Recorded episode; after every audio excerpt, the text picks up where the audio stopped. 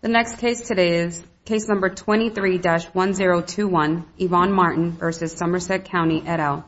Will Attorney Hanley please step up to the podium and introduce yourself for the record.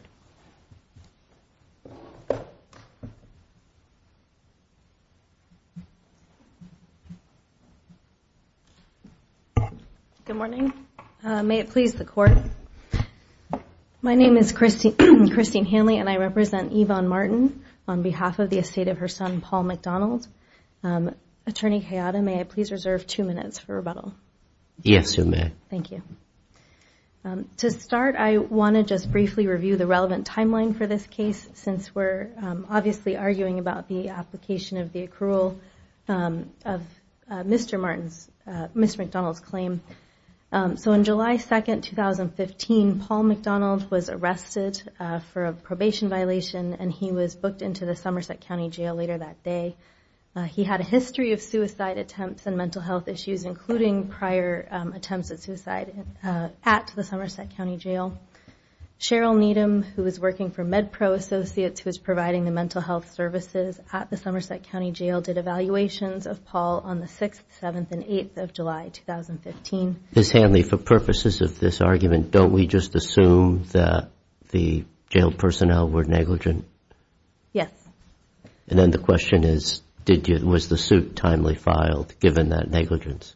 Yes, Your Honor. I think the timing of the actions, though, um, bears on the argument. But those are laid out in your brief. And give us credit for having read your brief. We understand the timing. Yes, Your Honor.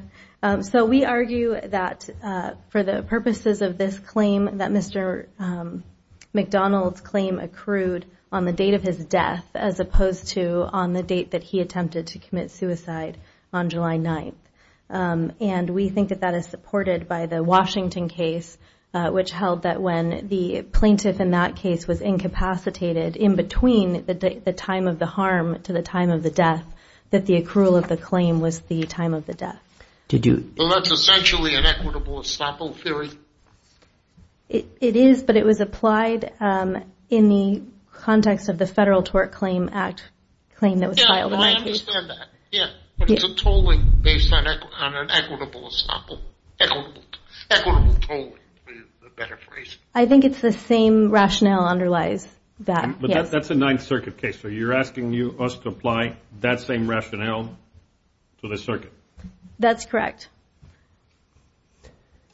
If I understand the argument you're making now, it's not so much that he died on a date that it's postponed until he died, but rather it's that he was incapacitated for the entirety of his life between when the injury occurred and when he died.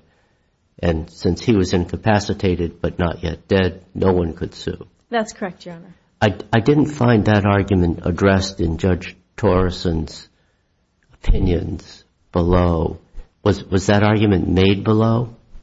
In other words, that his coma precluded him from suing, so therefore we should toll the period, we should toll the running of the statute for the period of time during which he was in a coma.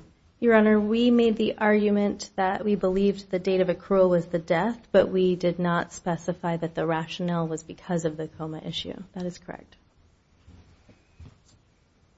Um, where does that leave us with regard to your preservation of the issue for review? I mean, it is pretty standard practice in this circuit that if a particular argument is not made before the district court, it can't be surfaced for the first time on appeal. And what you're telling us is that although the same date was claimed, you're now making a different argument in support of it than the argument you made to the district court. Uh, yes, Your Honor. What we would contend is that the argument, the decision about the statute of limitations includes the definition of the accrual. And yes, we made a more robust explanation of that, but we would argue that it's appropriate to address that here. But we've said specifically, going back 35 years or so in uh, Clauson against Smith, we've said specifically that when you Uh, use a different theory on appeal, even though it's a theory in support of a point made below, but it differs from the theory that you used below, that the waiver principle applies. So how do we square the argument you're now making with that type of rationale? That's a good question, Your Honor. And again, I would argue that it's, our point is that it's... It's easier to ask good questions than to give good answers. But if you're going to win this case, there better be a good answer to that question. I understand, Your Honor. Uh, we would argue, again, that it's all tied into the same um, determination about the date of accrual.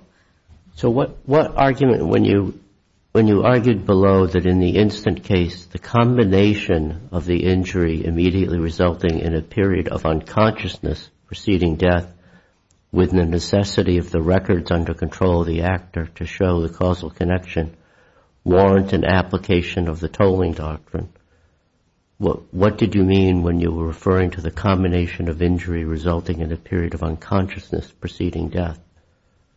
Was that a different argument than you're making now? So, Your Honor, that was um, perhaps a less eloquent attempt to make the argument that it's the, in this particular case, it's the fact that he was injured by what is claimed to be the negligence on the complaint, which for now is taken at its face, combined with the fact that he was immediately incapacitated until the date of his death. And he was also in custody, so the circumstances surrounding his the harm that he befell to him um, was not public knowledge like some of the other cases that can be distinguished where it's a shooting, where it's argued that the parties should have been aware of the circumstances. So I'm a little confused. Mm-hmm. Let me take you back to my original question. Did you make the argument below before Judge Torresen that the tolling is required because he was incapacitated until his death? I believe we did when we said that it was the combination of the type of injury and him being unconscious. I should have been more specific that he was incapacitated straight through the entire duration.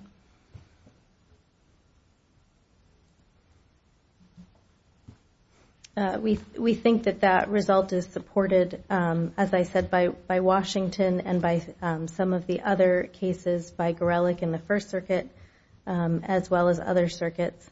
Uh, and then we also would submit that, so what we're talking about right now is accrual. So the Washington case refers to it as accrual, even though it's applying that tolling doctrine. They don't say it's tolling. They refer to it as actual date of accrual. And then in addition, the state of Maine tolling statute Um, would allow tolling for the incapacity. We concede that he is not, although he was in custody, he was not imprisoned under the definition of the Maine tolling statute. So we are only addressing the incapacity, which is that he was unconscious. And we submit that that fits the definition of unable to um, care for oneself as contemplated in the statute. Let me ask you. Counsel, you've got another problem that you you haven't yet addressed. Uh, Judge Torresen found, as to the mental health professionals who are defendants here, that the date of accrual was not the date on which he hanged himself, to which this uh, equitable tolling argument would apply, but was the date on which the service was rendered. It was on the day before the last date that the mental health professionals acted. What do you say to that? Your Honor, I... Because the accrual, if that's the date the cause of action accrued, even with the benefit of the equitable tolling, you may still be out of luck. Yes, Your Honor. And if I may address that um, past my time, I believe that that um, is incorrect. I believe that it was a continuing violation of failure to provide medical care that persisted entirely through the time that he um, exhibited the suicidal ideation on July 9th and committed suicide. And I think that that is analogous to the Seventh Circuit Heard case, where uh, the inmate was complaining of pain which persisted um, for the duration of the time that he was in custody. And so the claim did not accrue when he first started feeling pain, but when he was finally released from being in custody as a continuing um, violation theory. Let me ask you uh, again uh, one question. Had you filed this case under general tort law in Maine State Court, uh, the statute of limitations for a tort case begins to run when the death occurs, correct? Yes. So why didn't you just file the case in what wasn't filed? I don't know if you were the attorney or what, but why wasn't it filed in state court? That is a great question, Your Honor. And um, I think because we felt the 1983 constitutional claims were Um, the most important to address, and perhaps that's a decision we would do differently moving forward. Okay. And also I see supplemental claims were not filed in this case either, correct, under Maine tort law? Correct. Okay. Thank you. Thank you.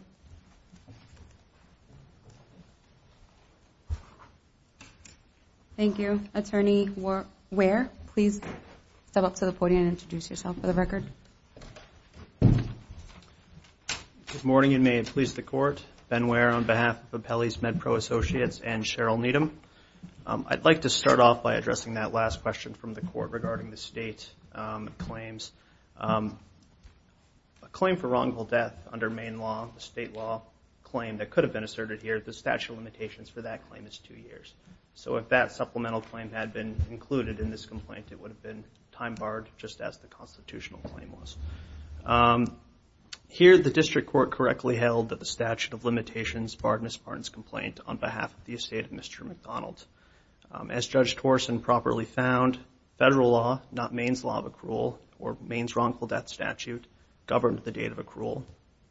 And applying federal law, Judge Torresen correctly concluded that Mr. McDonald's constitutional claim against Ms. Needham and MedPro accrued at the latest on July 8th of 2015. Given that the complaint... Why why why why would that be?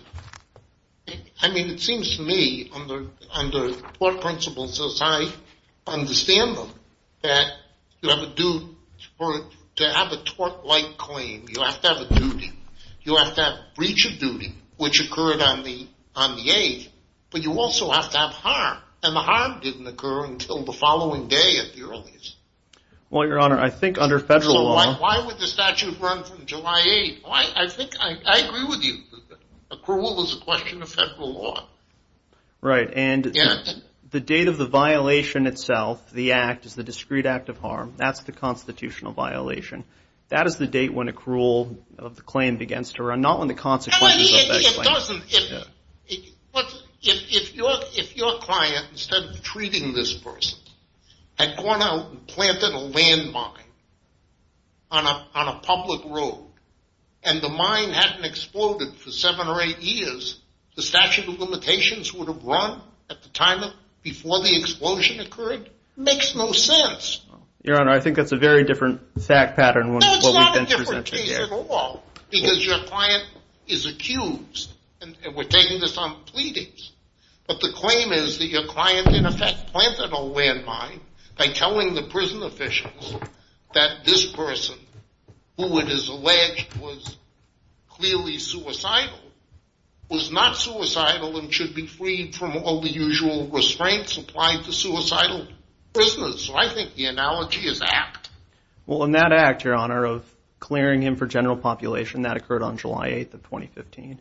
Um, and um, below, um, Ms. Martin did not raise any argument about... You know, the argument raised below was that the cause of action accrued on Mr. McDonald's death, which was July 15th of 2015, uh, not that it accrued at some date in the interim that we've heard about now on appeal. So as I said before, uh, Maine's wrongful death statute does not apply here. Um, while that may provide um, Ms. Martin with standing to pursue this case on appeal, that does not uh, govern uh, the accrual date for the statute of limitations. Uh, on the accrual date, suppose this was a 10-day statute of limitations, Would and he was in a coma for 10 days. Would the statute have run? I'm not sure I understand your question, Your Honor. Sure. Let's assume there's a 10-day statute of limitations period. And let's assume that from the date of the injury onward, he was in a coma for 10 days. And he woke up on the 11th day. Is he out of luck? Well, again, I don't think that is what we're dealing with here. A hypothetical is never the same as a case. But if you want to tell me why it's different relevantly, uh, uh, I'll listen. But it sounds to me it's a simple question. If someone's under uh, in in a coma, is the statute running? That's basically what I'm getting at. If I may answer, Your Honor. Yes. Uh, under Maine law, there is a tolling provision, Section uh, 853. And if the if there's a disability that exists when the cause of action accrues, then the claim, the tolling of the statute of limitations is is tolled. Um, here, the first, that argument was never raised below, as Judge Torresen pointed out twice. There was never any argument um, regarding the application of Maine's tolling statute. Um, and at the time um, that the claim against my clients accrued, um, Mr. McDonald was not mentally ill as defined by Maine law. You mean when he was in a coma? Before he went into a coma, he had the knowledge of the claim against my clients. Okay, so then we're back to Judge Selya's question, whether you could sue without injury. Our position would be, Your Honor, that his injury and his claim against my clients accrued before he attempted suicide. Thank you. Thank you, Your Honors. Attorney Wall, please step up to the podium and introduce yourself for the record, please.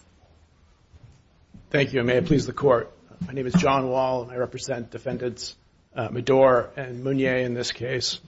Uh, by and large, Your Honors, we intend to uh, rely on our briefs. I just wanted to address a couple of points that are prompted from the reply brief that was filed. Um, First, as we argued in our brief, uh, the plaintiff did not file an opposition to our motion for judgment on the pleadings.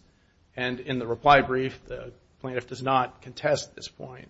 Therefore, we don't think it's necessary for the Court to resolve any of these issues with regard to our clients. Counsel, here's the situation we have. It is true that the failure to file a written opposition probably could have justified the district judge, in effect, in deciding the issue on the basis that there was no objection. But that's not what the district court did. The district court, as I think was within its discretion, elected to treat the motion for judgment on the pleadings as opposed. And that's the decision we're reviewing. Are you saying the district court abused its discretion in treating the motion in that fashion? Because if so, that's not an argument that you made in your brief. No, Your Honor. Or are you saying it should make no difference to us that the district court led the parties to believe that it considered the motion to be opposed? No, Your Honor. What we're suggesting is that it would be a sufficient, independent, separate basis for this Court to affirm the judgment in favor of our clients. Uh, obviously, it's apparent from the record that there was no opposition filed. And understanding that the judge, district court judge uh, approached the decision from the standpoint of reaching the merits of the arguments that were raised, we believe it would be sufficient, based upon this record, for the Court to affirm on an alternative grounds, which is uh, based upon waiver. But it hardly seems equitable. Because if the district court had raised that issue with the with the plaintiff in the district court, the obvious answer would have been the plaintiff would have said, oh, Your Honor, may I have permission to file an uh, an opposition late? All right? But the but the plaintiff was never afforded that opportunity because the district court, in in effect, said, I don't need an opposition here. I'm going to treat the motion as unopposed.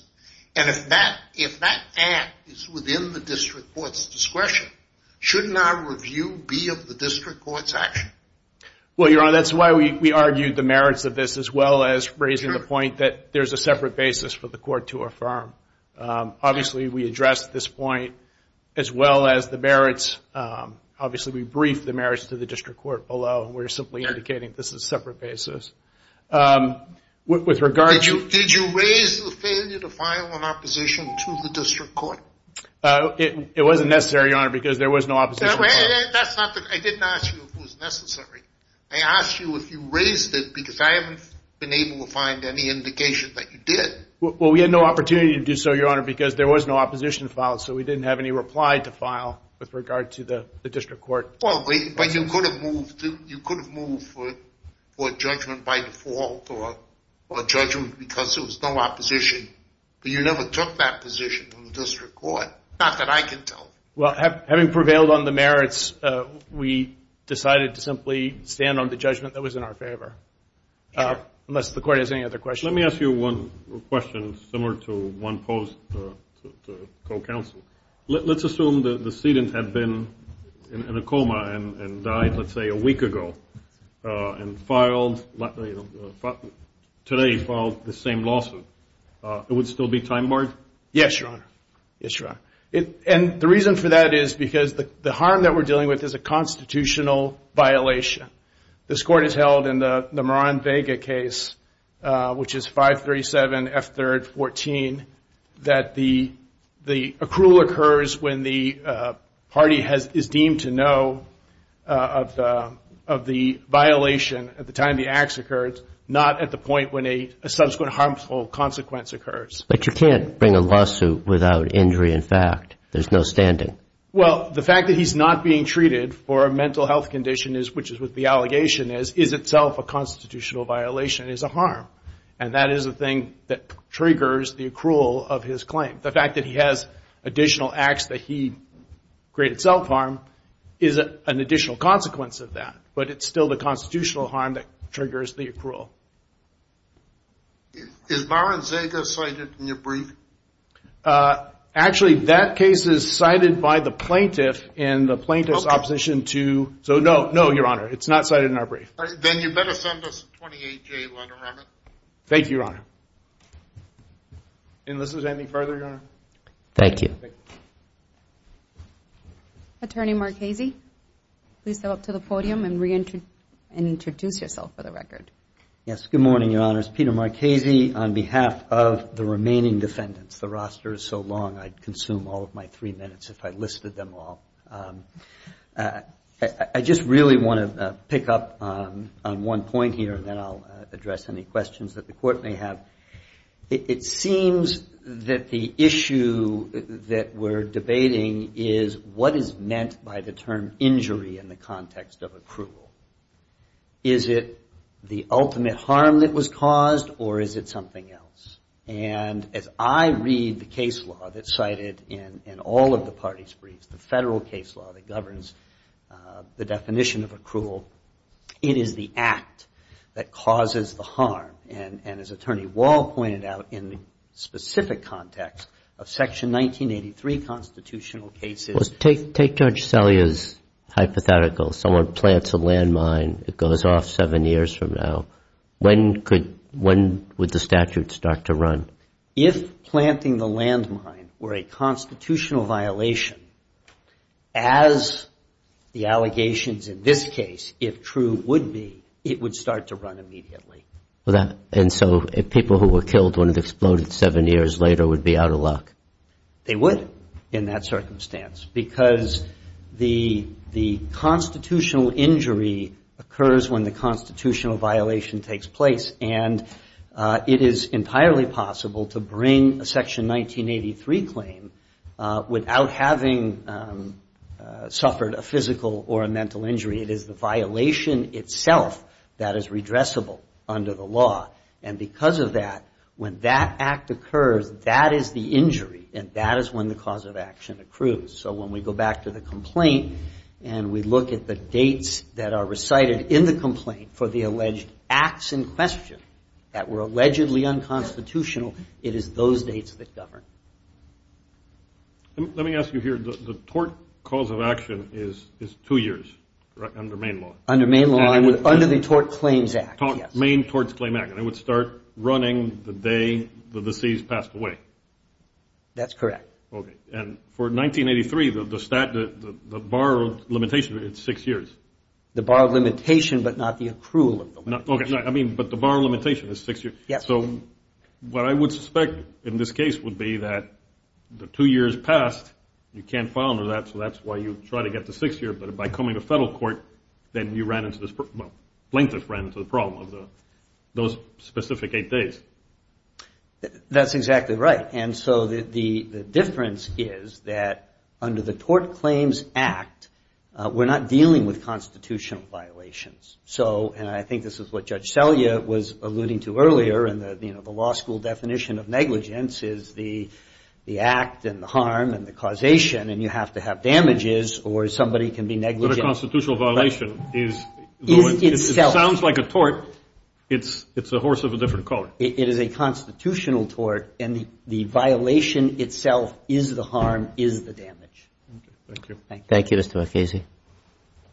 Attorney Hanley, you have a two-minute rebuttal.